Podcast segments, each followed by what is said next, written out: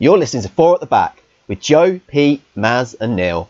From the Playboys and Provocateurs to Tiki Taka to Gegenpressing, pressing, we'll be looking at some of our favourite cult sides and players from down the years.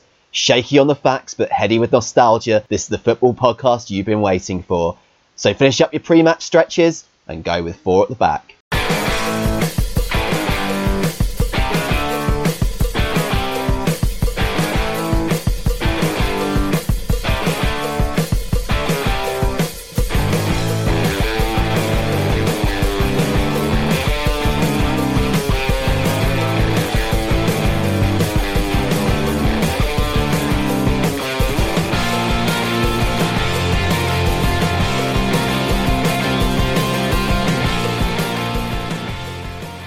Almost 100 years, Arsenal played their home games at Highbury. In the last two decades playing at the ground, the team won five of their 13 championship titles and one of only two successes at the European level.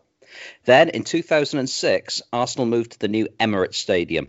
It was heralded as one of the finest new grounds in the country at the time and was thought of as a real forward looking move but success on the field has been harder to come by ever since. And some people have argued that the cost of building the ground led to Arsenal being unable to compete with the financial muscle of both their 1990s rivals, Man United, and the new money that had entered the game at Chelsea and Manchester City. So today we're asking the question what if? What if Arsenal had never moved from Highbury to the Emirates Stadium in 2006? How would Arsenal and the Premier League have changed in the last 15 years? I guess you know exactly where we're going. First of all, Maz, weigh in. Oh dear, Highbury. I mean, you know, I've got to start at the beginning and and a little bit about my fandom because, um, you know, I notoriously have a bit of a distaste for modern Arsenal. You know, they're my team; they'll always be my team, and I love them. But um, anyone that follows me on Twitter or you know listens to me on on more modern episode uh, on episodes of Four at the Back where we're discussing more modern football uh, knows it's not not quite the same for me. You know, I, I grew up an Arsenal fan. I have memories of of Anfield '98, watching it on TV, and then watching it on VHS over and over and over again to the point where you know I knew the commentary inside out. Um, and then you know through the '90s, I started to get more and more involved, you know, as as a kid in, in middle school and then high school. Obviously, uh, football was you know, a bigger and bigger part of, of my life at the time. And um, my brother, who's quite a lot older than me, is also an Arsenal fan. And at '95, uh, I picked picked up a season ticket. We both picked up season tickets, and you know, '95 to 2001 Highbury was was pretty much a second home to me. You know, it was I was forever traveling there and back, and you know, it was it, it, it, was it was just the place to be. It was part of my schedule. It was part of my life. You know, the rest of my life, you know, centered around me going to football, and yeah, it, was uh, great times and. Highbury's such a such a cozy little stadium, and as much as these great stadiums are fantastic, state of the art, there's something that I just love about a stadium where one of my favourite things travelling to away grounds is when you're just driving through these weird little back streets and then suddenly you're right in front of a stadium. And uh, a few few of those pop out to me in my travels. I think Coventry back Highfield Road, that was one that, that really jumped out at me as one where you're just suddenly like, wow, this is where the football ground is. And that's something I loved about Arsenal. You could, with Highbury, you could literally be, you know, 100 yards away and not even see it. This big, huge stadium. And yeah, sure, not as big as the, the mega ones today, but still by by the old standards, very big. And I just love that in the middle of a residential area you know, the walk to the ground. The, these are all magical things for me. You know, uh, part of my fandom, part of you know me growing up in the '90s from from a child to a to an adult, and it means a lot to me. It means a lot to me, and um, you know, it, wasn't the move from Highbury that, that made me start drifting away from football. It was probably around 2003. My life started moving in a different direction, and I'd soon leave the country. So the the last bit of football I, I saw um, in, in, the country, as you know, before I, I lived elsewhere for eight years, was Arsenal going invincible. So you know it it, doesn't get better than that. You know, I'll always argue that the pinnacle for me as a fan was was double in '98, but you know I was there for most of the 2002 stuff, and by the Invincible season, I wasn't a season ticket holder anymore. I, I let that lapse, unfortunately, because I had so many other things going on at the time. However, you know, I was still there. I still felt part of that. You know, felt part of the Arsenal at that point, and you know, moving away, leaving the country, you know, you drift away a little bit. You suddenly, when you're seeing these people, you know, in the flesh each and every week, you know, that it's almost like you're you're part of a family with them, and you know, you know them inside out. And when you just see them, you know, once every couple of weeks on TV, you don't have that same connection with those players. And uh, yeah, for, for, for me, started to drift away. But you know, when we started to to play at the Emirates, flashy new stadium, yes, absolutely. But you know, uh, by that time it had been you know three years since I'd seen you know the team in the flesh. Um, maybe four since I'd been going regularly, and it just it it, it, it wasn't my place. You know, it, it wasn't it wasn't the place that I'd grown up watching Arsenal, and it, it, just felt a bit strange. To this day, I've never seen a game there. You know, I, I visited, I'd had a walk around when I was down in London a, a couple of years back, and it, it, really is a sight to see. And I, and I would love to go to a game at some point if I can get to that point. You know, so I'm not I'm not totally anti Emirates or anything like that. However, you know, it, it's not my home. It's not my home of football my home of football will forever be Highbury, and uh, it, it, it while it coincided with, came a little bit after me drifting away.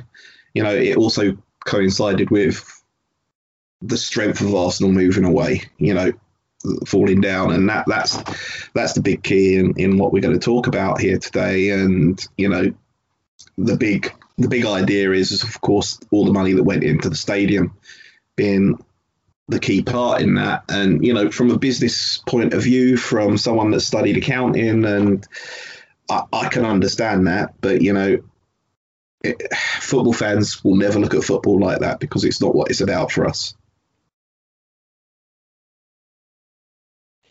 It's interesting, isn't it? Because when you look at when you look at that um, when you look at that sort of season after the Invincible season, um, you know, they still finished second.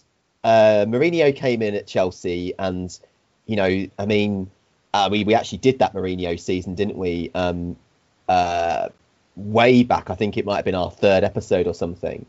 And um, you know, Chelsea only lost one game that whole season, so they they damn near went invincible themselves. So it would have taken some effort for Arsenal to go and do the same thing again um, that they'd done the year before. So it's kind of like, you know, that that sort of um, that kind of last couple of years at Highbury wasn't, you know, it, it wasn't like an immediate um, step down. It, it it did seem to really take hold after you started playing games there. Um, because of course 05 you win the FA Cup and then that ends up being the last trophy until the FA Cup in what, like 2017? A bit later than that, it was uh, 20, 2013, 2014. Oh yeah, that's the one. Yeah, yeah, yeah. So, so yeah, it was the one where um, we won so many. I lose track of which years they are at this point. yeah, so it's like the FA Cups. He started suddenly winning again at the end of Wenger's reign, and but it was that long trophyless period then, and, and it did seem like a bit of a uh, a bit of a curse. And and and you know, I think at the beginning of it all, you know, Wenger still had an eye for a player, and he was bringing in these. You know, his eye for these gems didn't really diminish, but he didn't have the money. I guess you'd argue he didn't have the money to go out and get the big guys to line up alongside. Um, and as she started losing the Vieiras and the Henrys, there wasn't really there wasn't really that kind of level of replacement in there. And I guess you know Liverpool steal a march on you, and they end up becoming you know the team that probably pushes Chelsea and United a lot more, and it's that sort of time period where you become perennial fourth place, I suppose. Yeah, and, it, and you know, and it, it, it, like you say, it, it wasn't an overnight thing, you know. And the thing is with Arsenal is, as an Arsenal fan, we not necessarily aside from once we hit that '98 period for a little bit, you know, as an Arsenal fan, I'm not used to us necessarily challenging for the title every year, but I'm used to us being challenging for the title once in a while, you know, making a serious challenge. And you know, even through those first few years at the Emirates, we did every now and again. You know, even until very recently. I mean, you can you can go back to 2016 and say, you know, we had a big shot at it then. You know, as as much as Spurs were the ones that that, that fell away um, from Leicester, you know, we ended up finishing second again that year, and you know, if we hadn't lost some key games there, we would have been right in the mix so you know, in in terms of that, the falling away wasn't. It certainly wasn't drastic, and I, I think that's why the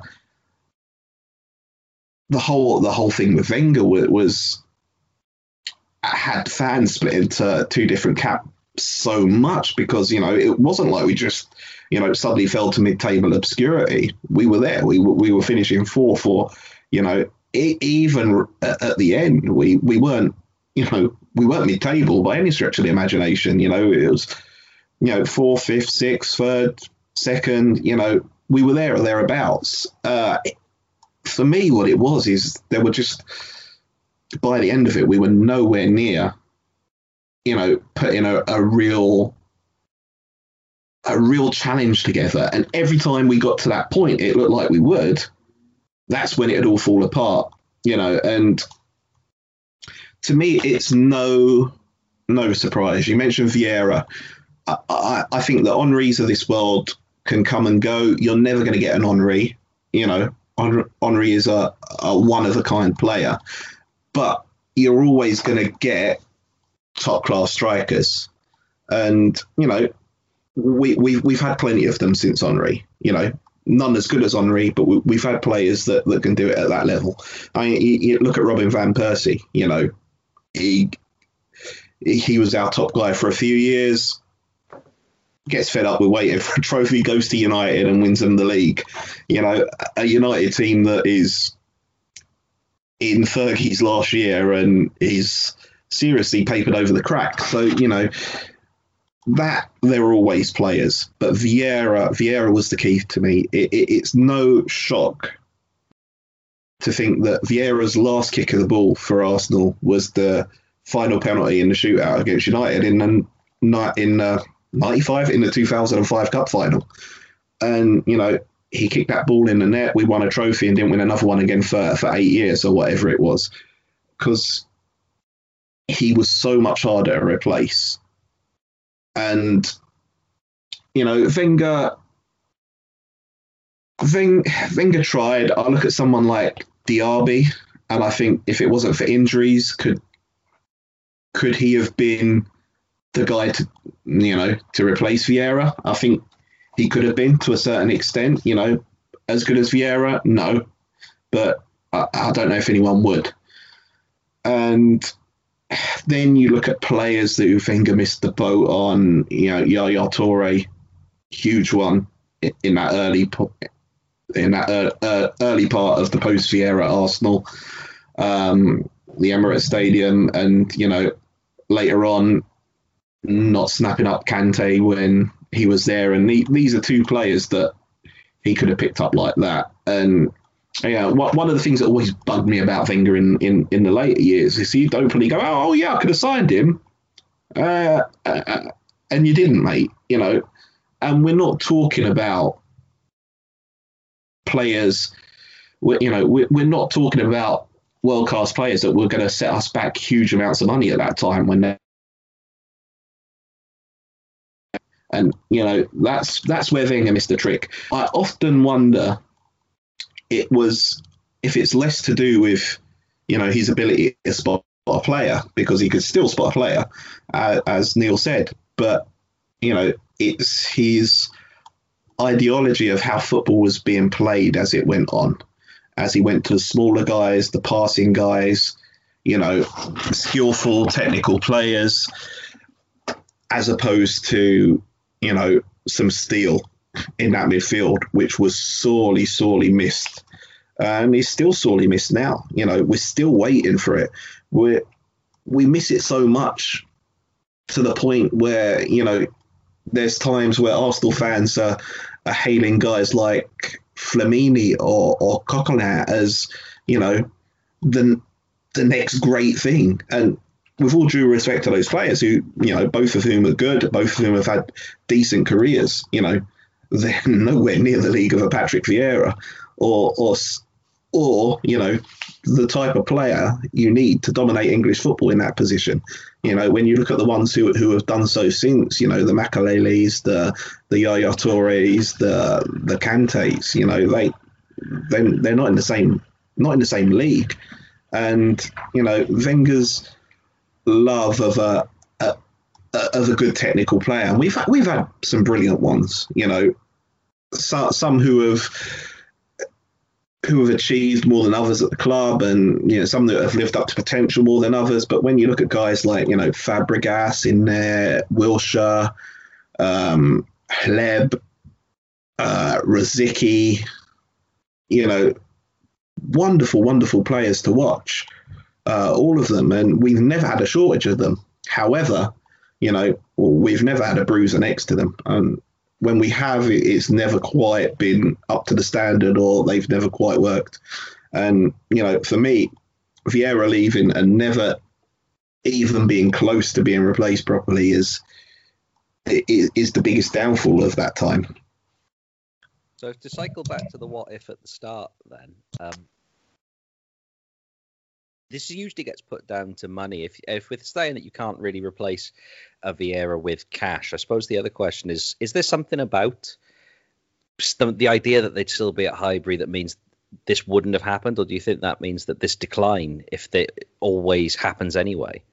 Uh, do you think they could have made this stylistic overhaul to this very technical side, playing at that old Highbury you know the very hostile old-fashioned English stadium, or, or do you think that what we're talking about is almost inevitable? I, I think I think if that's where I mean, I, I don't know how Wenger's gone to this, and and that's the problem. If that's his vision of the game, I think it it, it probably would have been inevitable. Uh, I also wonder whether it's a case of him just not finding the right player, you know, because chicken. It's a bit chicken and egg, this, isn't it? Because yeah. if you look at that Invincibles team, it kind of it kind of ends up breaking up really really quickly in a way that these great teams like it's quite rare that they kind of just come apart to that extent, you know, because Pires's injuries caught up with him and he wasn't around for much longer. Um, you know, Sol Campbell went a bit mad and, you know, after that sort of 06 Champions League final. He ends up going to uh, he ends up going to Portsmouth, if I remember rightly. Um, yeah, you, know, uh, I don't know if directly there, but yeah. But no, yeah, a- goes after a spell at Notts County. That's right, yeah. Just which was the the real crazy story that year with the Meadow finance and all that madness. But yeah, so Campbell goes a bit mad and, and has been a bit mad ever since, really, hasn't he? Bless him. Um, and he kind of then you got Vieira being sold uh, Henry sticks around as the club captain for a bit longer, but after that 06 Champions League final, um, he's gone as well. Um, you know, and um, obviously by, by this point, you know, all of the famous back four have all gone. Keown is now gone. Um, you know, Ashley Cole goes to Chelsea, which, as we discussed before, was you know a big blow, like losing. I mean, because that was the one guy that was like from that Invincibles team who was absolutely firmly in his prime was Ashley Cole um, and, and he was and he was gone. And so then you've got the fact they've moved stadium, don't have very much money, and the fact that the board know that Wenger could find a player in a random league um, and probably could put together a side that would be competitive. Because if you've got Henry at one end, you know, you can cobble the rest together. I think that was probably a lot of the thinking. And it, it, I think it just so happened that he found himself with a Hleb, um, a Fabregas. Although to be fair, Fabregas put himself a bit a lot when he was a younger when he was a younger kid. He found himself with with these players that he'd found. He'd seen the success of Barcelona, um, you know, in that middle 2000s period with Ronald, with Ronaldinho and and Eto'o and uh, and all those guys, you know, Xavi and Iniesta starting to come through. And I think he, I think he kind of, you know, fit what he was doing to what he has at his disposal. And as you say, um, to find that sort of um, imperious midfield general, they were getting quite hard to find, which I think is why Chelsea kept going to Liverpool to try and poach Gerrard, despite the fact that, you know, there was a lot of evidence uh, from England that him and Lampard couldn't play together, but nevertheless they tried to do it anyway. Um, because those players were becoming increasingly rare. You know, a Patrick Vieira, um, a Steven Gerrard, they were uh, rare commodities, I think, and um, it was going to take a fair bit of money to uh, to get hold of one. And so I think Wenger kind of ends up changing the playing style to kind of fit to fit what he had. And then, you know, once Henry goes, then it really is, you know, quite an inexperienced side. And, you know, you're looking at, you know, Adebayor, Van Persie, you know, young, very talented centre forwards. You know, Hleb was an important player, but he ends up going to Barcelona at a certain point. Um, and they, and then you know, when Lehmann goes, they can't get the keeper right, can they? And that's another big thing is they just can't find a keeper for a for a long time. They can't find a keeper, and even though like Almunia and um, uh, and um, Szczesny, Szczesny, yeah, ends up actually being really good keepers. Uh, they're not good keepers while they're at Arsenal, and um, it's kind of like, I mean, Szczesny reminds me of the fact that if if United hadn't stuck with De Gea, you know, it's that sort of thing where he's clearly a talented guy, but he's making a lot of mistakes, and it just got to a point where it was untenable. So, you know, if you look at the spine of that post 06 ish Arsenal team, um, it is that central midfield area. It's the centre of defence, uh, and it's and it's the goalkeeper. And you know, as as you say, Maz, they they could find forwards, they could find um, you know number tens, um, they could find. I mean, it, to be fair, they could find fullbacks, but they couldn't get that dominant central midfielder, dominant central defender, dominant goalkeeper. That's what they'd lost from that invincible side. And I and I think, you know, I almost think Wenger was forced into this sort of, you know, um, you know, Islington tiki taka by what he has at his disposal. Yeah, I guess what you've got there, you, I guess you, I guess you want midfielders that can hold the ball. If you ain't got faith in your goal in your defence or your your goalkeeper as well, and you know, I think that's probably, you know, low confidence breeding low confidence. You know, the keeper don't trust the centre halves, the centre halves don't trust the keeper, and you know, when you got half decent ones, they they start to go off the boil. You know, Almunia was certainly a, a bit of a disaster. So was Szczesny. You know, we had uh, Flappy Hanski come in as well, and you know he's well, proved he to be a, to... a more than solid keeper as well. I was just going to say, yeah, he's made like more than 200 Premier League appearances now. It's, it's just another one of these goalkeepers that Arsenal had, and I won't say they, they made mistakes because very rarely did any of these guys look like being good enough. But it turned out that away from that environment, they were good enough to play at this kind of level. Or, you know, I mean, where is Szczesny now? Is it Juve? Yeah, Szczesny's yeah, Szczesny's got Buffon shirt. I mean, he, he, went to Roma first, and he kind of because he did well at Roma, he got the chance at Juve. You know, and it's funny. Ben Foster is another one that always jumps out to me. You know, Ben Foster at United just looked like the lights were too bright for him, and yet you look at him um, everywhere else he's been, and he's been terrific.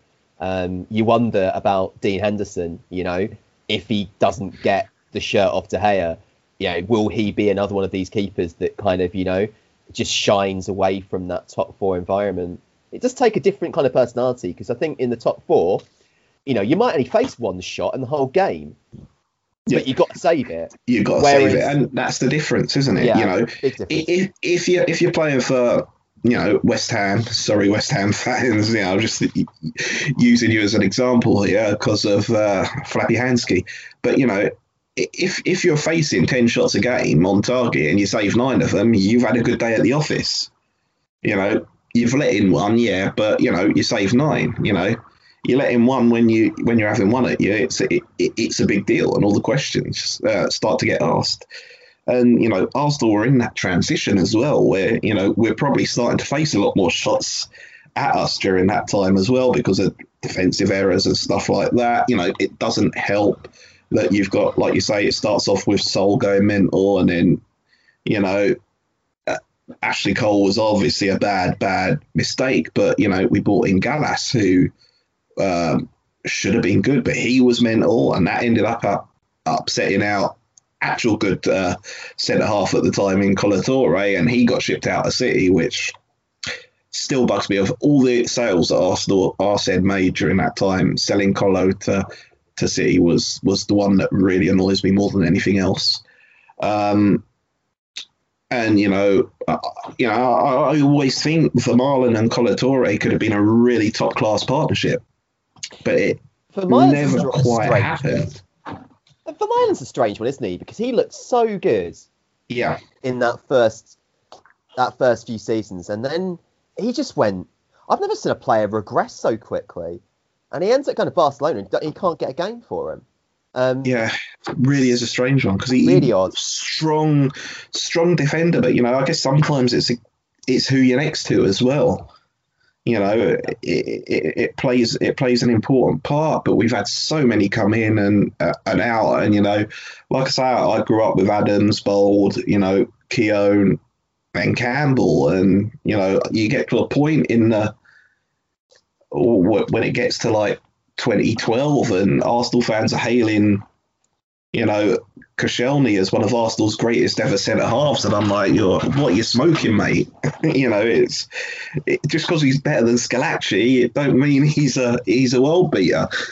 And you know, I don't know, he left under a cloud, and that that's not a dig at him. You know, he, he's done a good job for Arsenal uh, over that time, but it's just it, it, it shows, uh, you know, what happened to that position over time, and uh,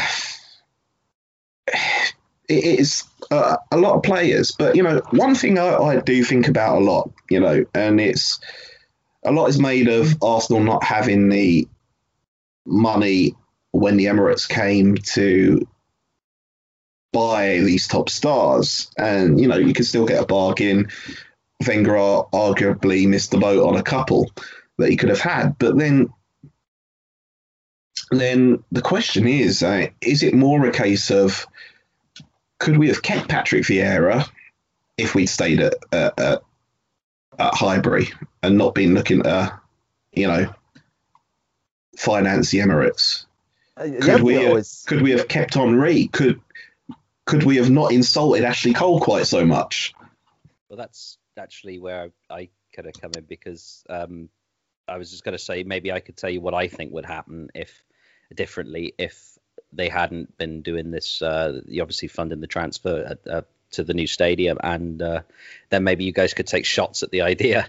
Because basically, I think the, the final answer is not a great deal. Um, would have been all that different. Because what I understand is that they were living somewhat beyond their means financially anyway, uh, because Highbury wasn't one of the biggest grounds in the country. As you as you said earlier on, you kind of almost happened upon it in this in, in North London. Uh, it, it wasn't massive by um, certainly compared with somewhere like Old Trafford, or it wasn't as big as Stamford Bridge or Villa Park or Anfield or Goodison. You know, there's lots of grounds that were bigger at the time, and a disproportionate amount was being spent on wages anyway when the decision was made to move out to uh, to the bigger ground. So ultimately, I don't see where the extra money comes from, even if they're not paying for the stadium. Uh, in the end, I sort of look at it and think, well, they would have had to have brought that wage bill down eventually anyway. if teams like Manchester City are coming in for the Sami and Nasris of the world and the Kolo Toures and Chelsea are obviously this new money bag side and they come in and pinch Ashley Cole. Van Persie goes to Man United. Ultimately, if you stay at Highbury, you still can't compete with that kind of financial muscle. And Arsenal hadn't been a big spending team anyway in comparison with some of these other sides. I mean, their record signing and was in at the time was in the Invincible season. It was Reyes, and only cost about uh, two million more, I think, than Alan Shearer had cost Newcastle in 1996. So that they weren't high spending, and certainly in comparison with like Man United. Even then, it's just there was fewer teams that were big spending. Now all of a sudden, you've got these new sides coming in, you still wouldn't have been able to compete with them because you wouldn't have had the match day revenue. You still would have lost sides, uh, these players to sides that were had the feeling that these other teams were going somewhere.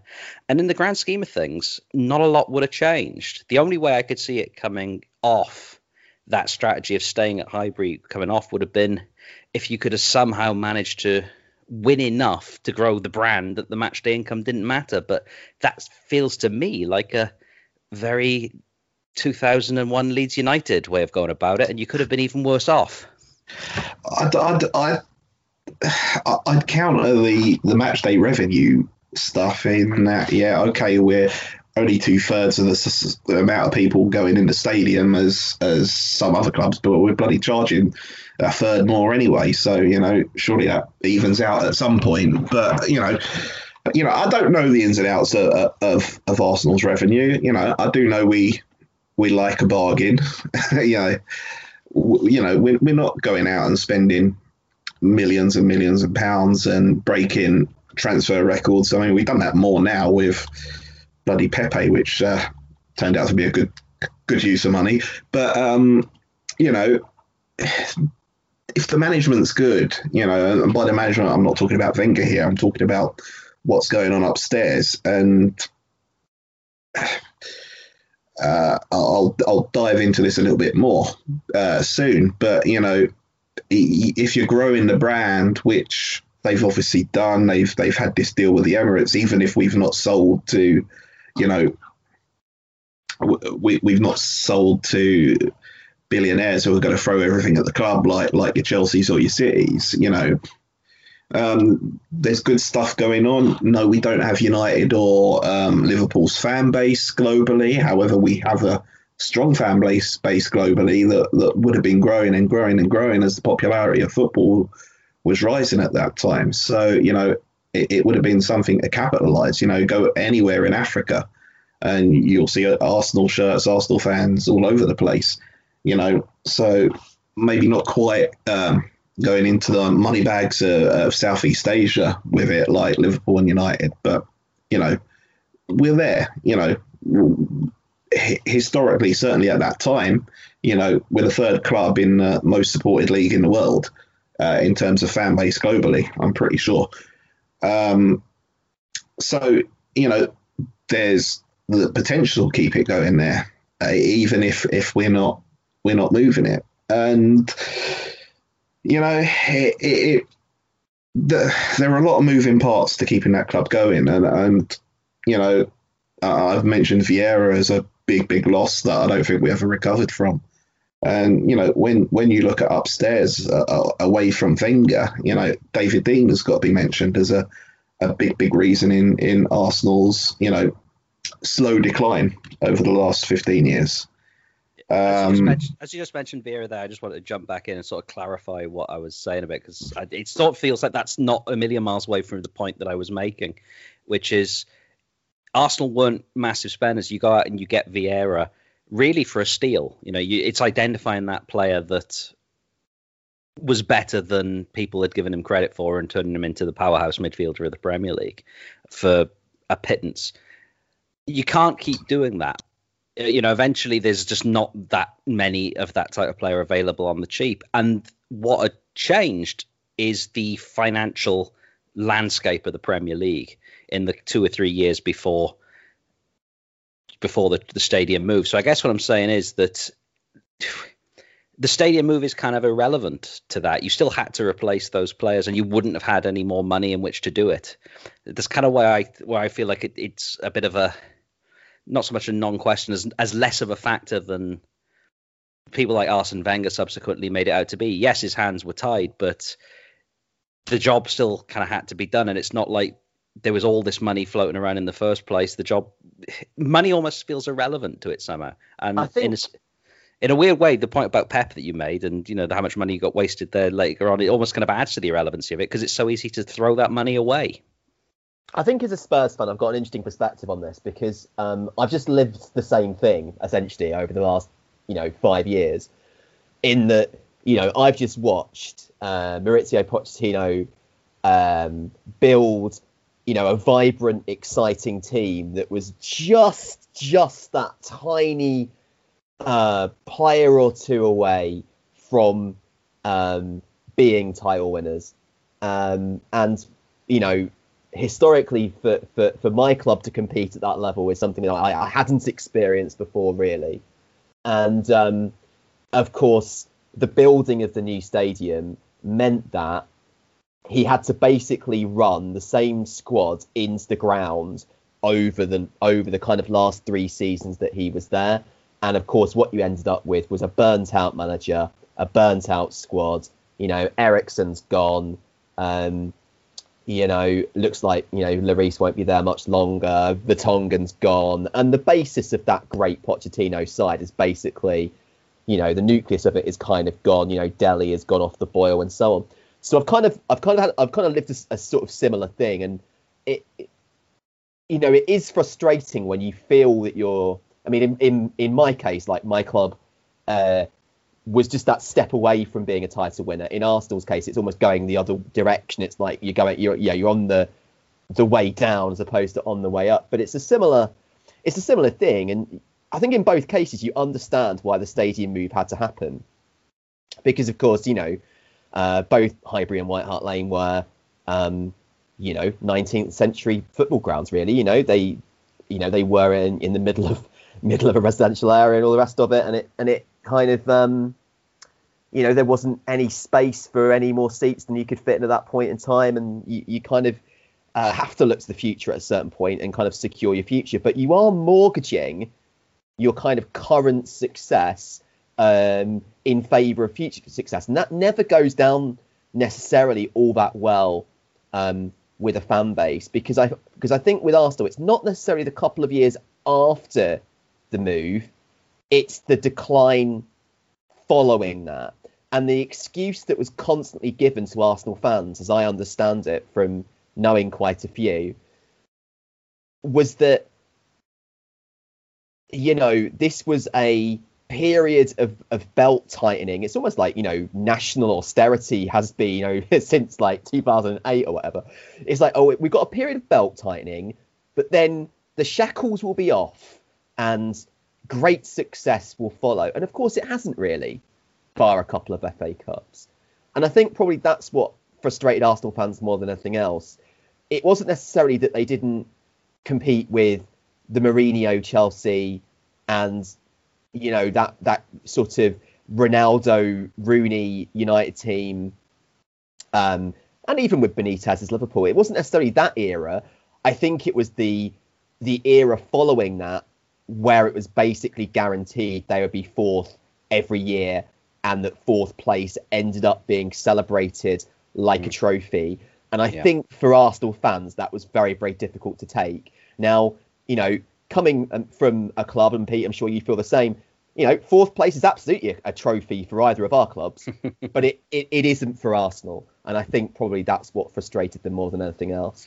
Oh, definitely, definitely. The the word that you used in there that I think I would just reiterate though, and, and this informed my feeling about the whole thing is that it was their excuse, and that's ultimately what I think it is. I don't think it changes anything too. Uh, dramatically the, the the move in terms of the finances and how they would have spent because that wasn't who the club was anyway. It's a more underlying philosophical thing that was never dealt with, and it was just too easy to say, "Oh, it's the stadium and the money," and you know maybe maybe the only solution they could have had was to to spend more. But to be honest, that hasn't. We've seen them massively open the their wallets in more recent years since they uh, paid off a certain percentage of the ground, and I don't see Arsenal getting much better over the last five years. Do you? guess that's the. They waited so long, you know, Mm. they waited so long to, you know, release the cash, and by that point, I think they were so far behind. You know, like Mm.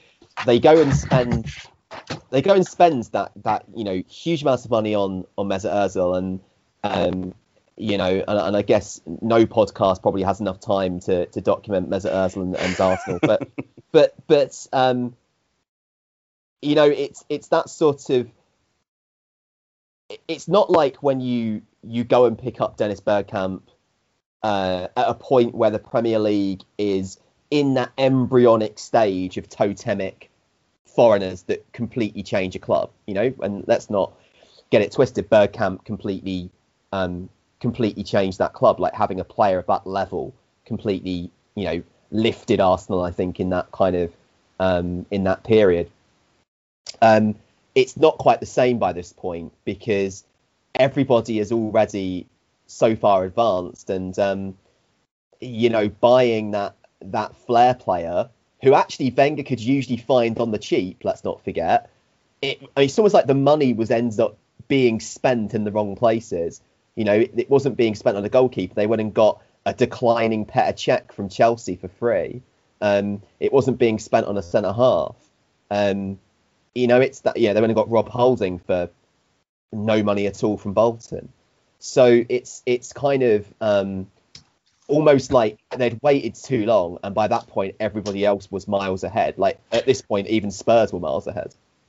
Yeah, and uh, you know that brings me back nicely to to exactly where I was going uh, when when uh, Pete jumped back on Vieira in that David Dein um, was, by all accounts, a big big part of that Arsenal transfer process at the time, and now we've got all the Edus and whoever else looking after that. But you know, by all accounts, a lot of the time it was it was Dein and Wenger working together, who had a fantastic relationship, and you know they got it done. Suddenly, a lot of it was in Wenger's own hands, and he never seemed quite as confident in doing all that transfer business on his own.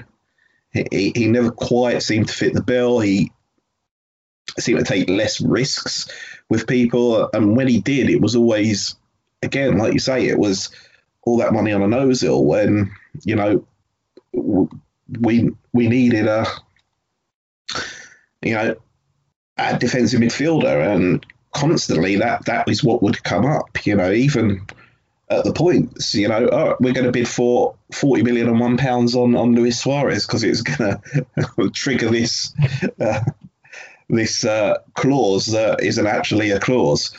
And, um, you know, the conspiracy theorists will say, you know, we we said we'd do that and we only did it just to appease Arsenal fans. But, you know, as much as I'd have loved to have signed Luis Suarez at, at that point, it still wasn't the area of the team that desperately needed fixing. And that happened a lot. So I guess uh, the argument is, is you know, we were still spending money, you know, and I, I, I agree with Neil in that, uh, you know, these players uh, of Vieira's ilk were a lot harder to find. You weren't going to, you know, in 1996, you could go and find Patrick Vieira rotting in, in AC Milan reserves as a 19 year old and know he's about to become a world builder, builder and beater, world beater, and, and throw three and a half million quid at him, and you know you've got the spine of your team sorted for the next decade. You know, by uh, th- there's just too much information out there by by 2006 to be able to do that, and uh, to have nobody know about this this guy and just walk in and, grab him. However, you know, there were still bargains to be had. You know, I, I, I'll I'll go back to Yaya Toure and and um, and Golo Kante, who who who were proof of that. And you know, sure, you're not going to get one like that every single time you go out there. You, you're going to have a hit and miss ratio, but Wenger always did. You know, not not every signing he made was of Patrick Vieira. You know, there there were always three or four others that that weren't quite making the grade, and you know, never quite paid off. For every, you know, Fabregas that he went out and poached, there was another three or four, you know, promising youngsters who, who never made the grade and, you know, probably as we see it in the world today, one or two that he let go and came back to haunt us and like, why didn't we keep that? But, you know, you uh, uh, uh that I won't hold against him. But, you know, there always seemed to be money for a marquee signing, but there was it, it might not have been a huge amount of money, you know, by, by the standards at the time, but there was always money for a marquee signing, but it was always the wrong type of signing. Um, and I think in that yeah. sense, you know, you can look at Wenger's. You know, you know, the manager, I think, you know, and it's weird because you know they couldn't be more different in terms of their real life personality, but in terms of their situation, you know, the way that Wenger was that club by the end, you know, he designs the training ground, you know, he had meetings with the architects about the stadium. Um, you know, he had a, an eye on absolutely everything that happened in Arsenal Football Club. Wenger had his eye on. You know, he wasn't a football manager really. He was a he was a CEO, right, as well as as well as coaching. He he had you know this sort of you know level of power which football managers don't just don't have anymore. Um, uh, and you know in his declining years you know it's kind of he still embodied the club and it's it's interesting that when he left you know they tried to go to this kind of continental system with you know chief scouts and directors of football and so on and, and it didn't work and now Arteta is basically doing what Wenger did because the club doesn't seem to work going a different way because it, it ran under Wenger's model for so long but that's a really roundabout way of saying that you know, Wenger's last five or six years, um, it's basically Brian Clough at Forest.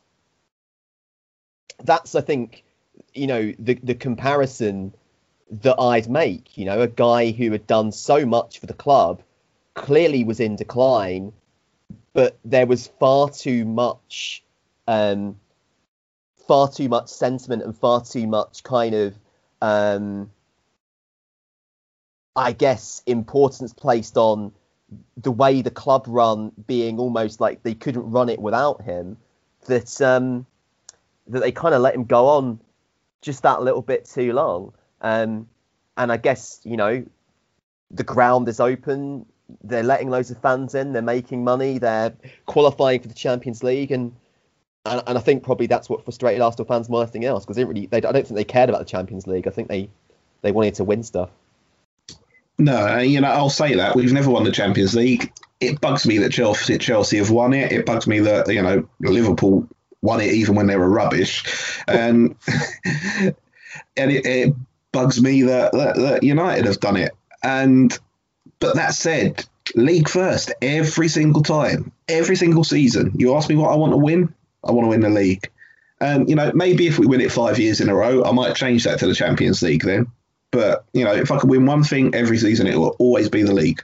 What if they'd won that 06 Champions League final? That's another. I mean, you know, it's something I've always wondered about because I remember watching that game, right? And when Lehmann got sent off, it was so early in the game, um, and it was, you know, probably one of the best performances under Wenger because it was like playing against 10 men against that Barca team and to come that close, you know, to basically get you know, shithouse by a Henrik Larsson substitute cameo.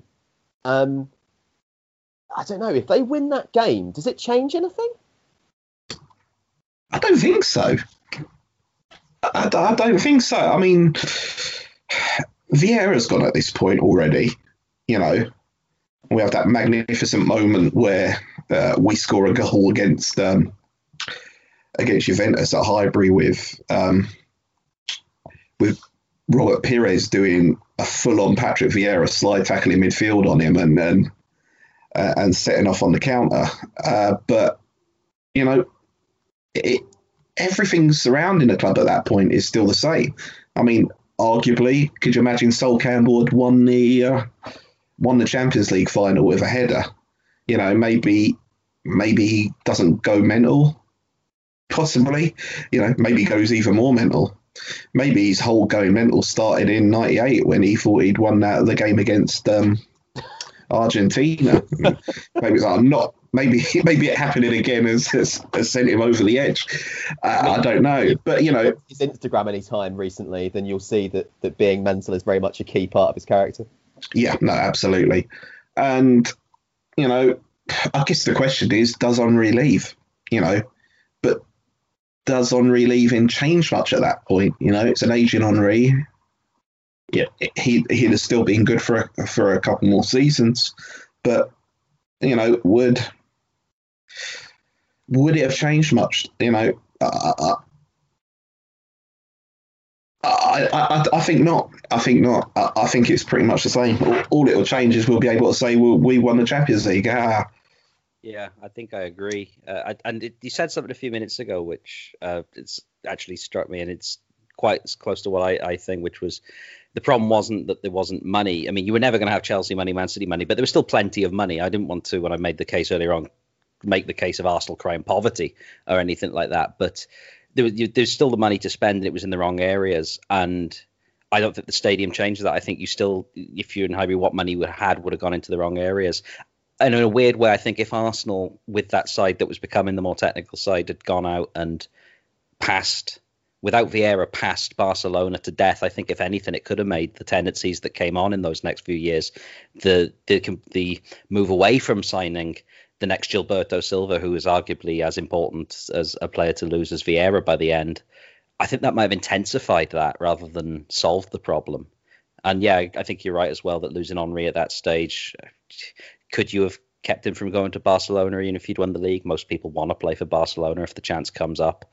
Um, yeah, it's he was already 30 odd by that point, wasn't he? So you have to think again. You could probably look at some of this stuff and say, yes, it might have cha- changed certain things. There would be odd little moves here and there, but I look at the idea of there being some fundamental shift, and I just don't see it. And I don't see it if they win the Champions League either. I guess I guess it's a profile thing, though, isn't it? In in a lot of ways, right? Um, like I think Henry leaving, uh, even more than Vieira leaving, was like it was like a blow to the club's prestige. You know, that there was somewhere bigger and brighter that um, he wanted to go to play for, and you know, it, it was kind of a sense that well, I'm getting on a bit. I'd better go and win some more stuff because I'm not going to win anything here. You know, there was a bit of that about it too. Um, so I guess it has it has a symbolic value, doesn't it?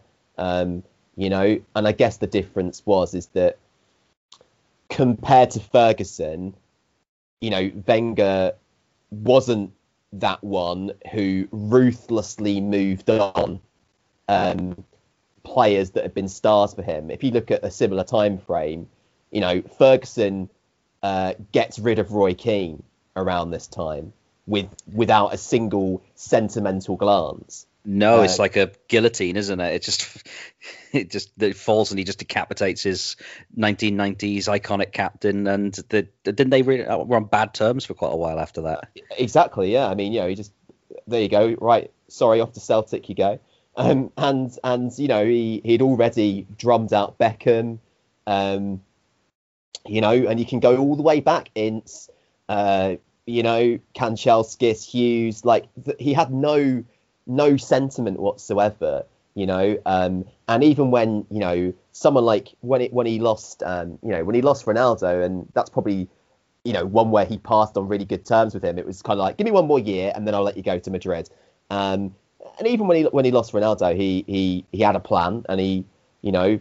Um, still won a bucket load more titles after that because he was always kind of moving and I guess the thing with Wenger is that, you know, that great side, some players of which, you know, were there for uh, the 98 double, the 02 title win, and the Invincible season.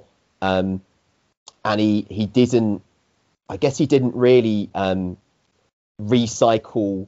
Looking back, he didn't recycle the side, or he didn't bring in, you know, big name competition for the key players. Um, even before the move, and actually maybe at the heart of it, maybe that was the issue. and you know, it kind of set a tone as well. You know, Vieira going, you know, Henry going, Cole going. Like you say, Ferguson decided when it was time uh, for them to ship out, whereas Arsenal players were suddenly deciding it's time to go, and you know that has become a big symptom uh, uh of of our top players just saying we're leaving. All right, we've had enough. We want to go and win some trophies now except for Ozil, of course. But like you say, that could be a, whole uh, 10 part podcast in itself. But, you know, from Fabregas to Van Persie to, you know, Alexis, it, it, it's going on. We're currently having it with, you know, you know, we had it with Aubameyang last year, and you know that that will that will pop up again. I'm, again, I'm sure because it, it just seemed to be the rinse repeat of the few years. It's like become Arsenal's best player, become Arsenal captain, leave to go to a better club because you want to win stuff. I think part of the issue is that you don't get the time to you don't get the time to build anymore um, because someone will come in and, for the lack of a better description, Bayern Munich your best players if you're doing things too slowly. Uh, you, you almost have to have everything come together in a much shorter space of time. So just kind of thinking, you know, the, there was always one Arsenal player that somebody like a Man City could come in and do- offer to double the wages of, and put you back almost to square one. And I don't know, I don't, I'm not sure if that was quite the case 15, 20 years ago, where you could have a side that took two, three years to to develop. I also wonder if there's maybe a little bit of the obviously there was a the the uh, Arsene out versus in Arsene we trust camps that you mentioned earlier on, and I wonder if there's perhaps a bit of a divide between the newer fans who have only experienced football under Arsene Wenger and were quite signed up to his you know aesthetic football ideas that maybe maybe that split the fan base a little bit. Whereas there are quite a lot of Arsenal fans who would rather win the title playing ugly if they if they were used to the kind of older team. I don't know. One hundred percent, one hundred percent. Uh, A lot of the friction between Arsenal fans is, uh, you know, and I tend not to get into it. I, I don't go to any uh, AFTV. Uh, I try to avoid it as much as I can on Twitter, but every now and again, it, it's embarrassing. Uh, to be honest, it, it's that's more embarrassing as an Arsenal fan than, than any of our performances. 8 2 at Old Trafford. No, AFTV. That's what I don't want. That's what I don't want you to know I support. But um,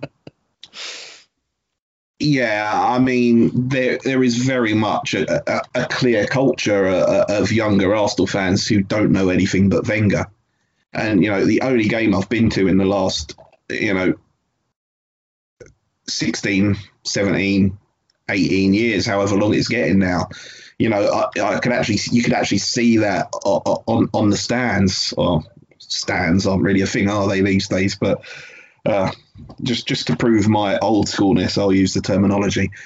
But yeah, I mean, I, I think there's very much a camp of people, and as Neil said earlier, you know, Arsene Wenger was Arsenal. He he everything about the club had, had become Wenger at that point. And you know, uh, I think a lot of the uh, younger fans. Thanks, mate. Nice revving out there as my as I have to keep my window open. Uh, but um, yeah, I think a lot of the newer fans feel that Arsenal Football Club is Arsene Wenger, and that a lot of resentment comes from you know the older fans who've been there, who've seen George Graham win it dirty, not very long before Wenger was there. You'd seen, you know, George Graham park a bus to, to three cup victories in two years. You know, literally two, three years before Wenger came in, he'd seen us, you know, win a, a title in 1991, you know, five years before Wenger arrived, you know, playing beautiful football and you know, again, one one match away from being invincible, and you know, from '89, you know, just seven years before Wenger came, not a long time at all. Uh, you know, that night at Anfield, and you know, which is not just about the madness of of scoring that goal, but just how dominant a, a, a team Liverpool were at that point in time. Um, so yeah, I, I, think fans who were watching Arsenal before '96 definitely um, held a resentment to the to the idea that that Wenger, um, you know, was the be all and end all of the club, and you know that's with having the utmost respect for everything that he's achieved at Arsenal, but it got very very frustrating, and you know, new stadium, sure, t- taking us into a new era, sure, football was very very different uh, in '96 than than it was in you know 2018. However, you know I'd always point to the fact that Bruce Rioch had us finish, you know,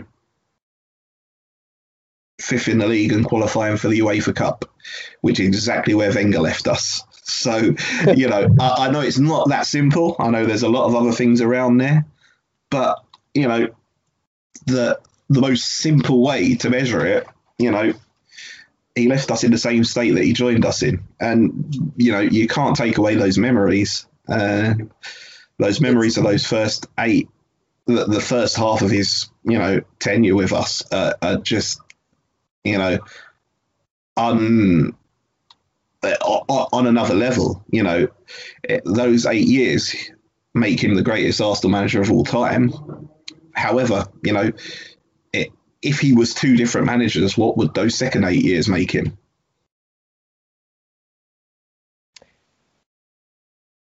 So it feels like we're sort of uh, running this one towards the the end now. So I thought I'd uh, I've kind of declared how I feel about it. So rather than me take up too much of it, I thought we could finish off by returning to the central question, and I'll I'll reframe it slightly differently. If Arsenal didn't move, do you think that they would have won a title after the kind of 2004 Invincible series season that they didn't win. Obviously, that's the last time they, they took one. So, do you think they would have another title, at least one more title to their name, or not? And if you do, what do you think is the year that they potentially missed out on that you could attribute most to that move? It's a very, very tough question. And I think a lot of it would have been what happened in those first two or three years.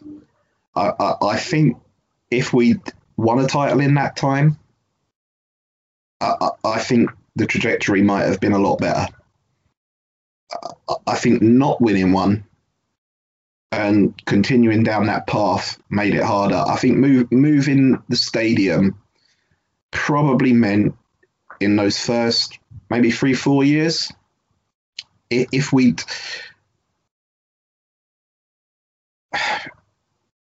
if we'd done something there, you know, if we could have maybe kept kept someone for an extra year, maybe signed one extra player, one the right player at the right time, it might have been. But I, I think it's very hard to say definitively that it's all down to the stadium move. I think there are a lot of factors in there, and you know, if a couple of them had gone the other way, it might have changed the path.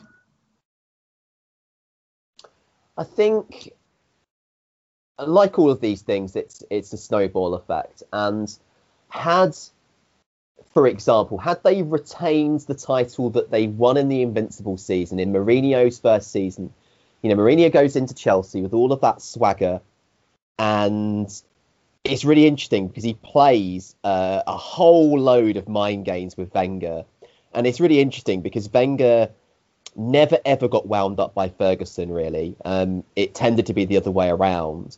Uh, but Mourinho just seemed to have Wenger's number in what for whatever reason, and I always remember that hilarious quote from Mourinho about Wenger must be a voyeur with a telescope in his garden because he's always talking about Chelsea.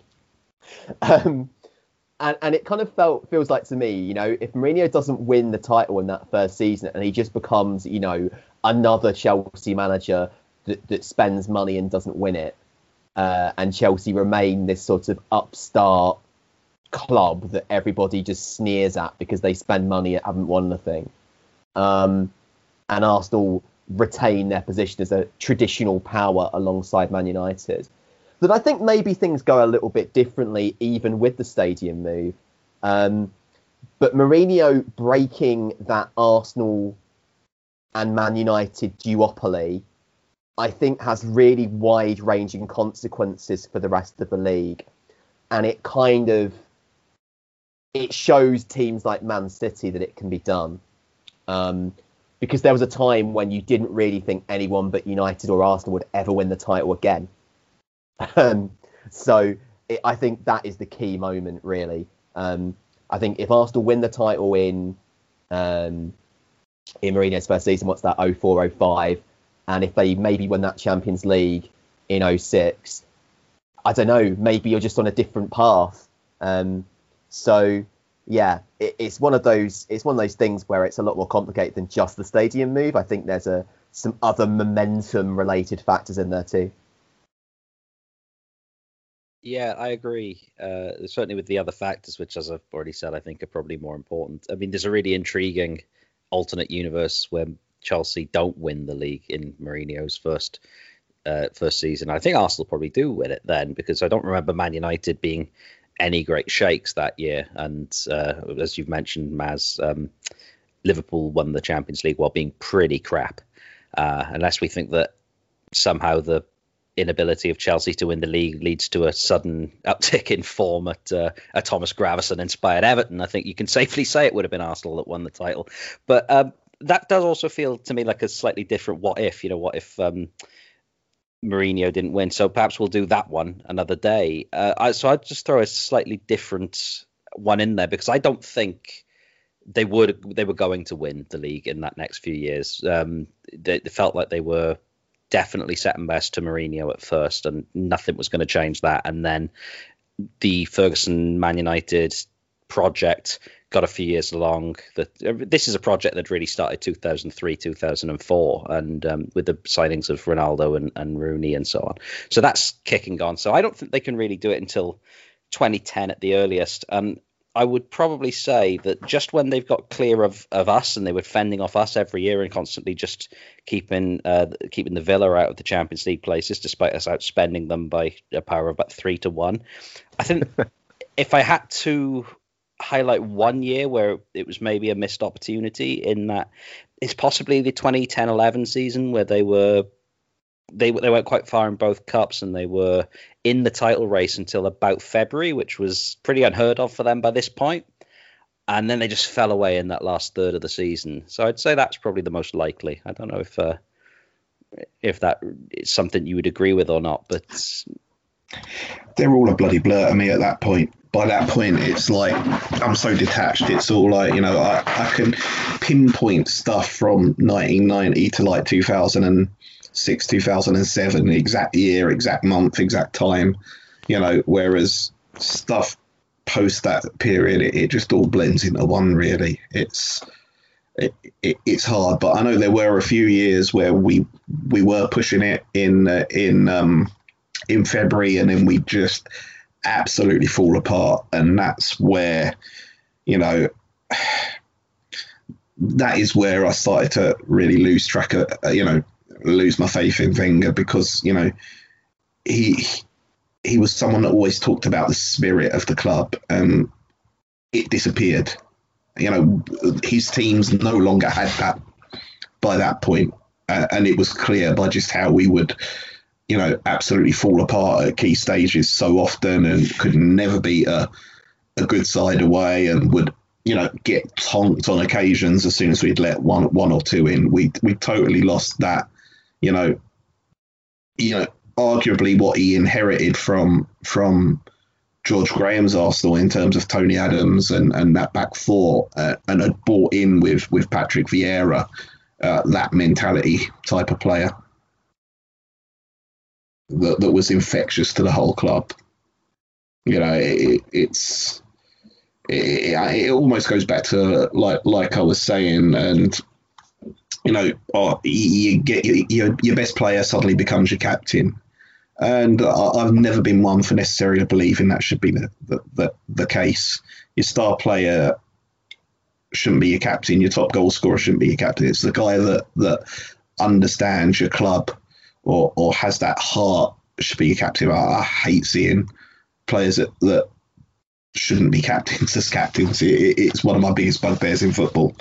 And, you know, while I understand what it's done a lot of the time, you know, I think Arsenal actually ended up at a point where we didn't have any captains, and that, that was the problem. So it, it just made sense to put it on our best player at any particular time. Right then. Uh, if that's everything, I think we've come to the conclusion that had Arsenal moved, they probably wouldn't have been a tremendous amount of difference unless there'd been a little bit of a change in the decision making process, both from both from Wenger and from the board and the people above him. And I think uh, Maz was pretty spot on when he said they never quite, quite replaced David Dein. Um, we're going to be taking a little break from our usual run of things over the next couple of weeks. So we haven't forgotten about our promise to bring you Joe Royle's Everton side of the mid 1990s, but there'll be a slight delay on that, and we'll have some more unusual content like this over the next couple of weeks instead. So we hope you enjoyed that. We hope you enjoyed it today, and we'll see you again soon.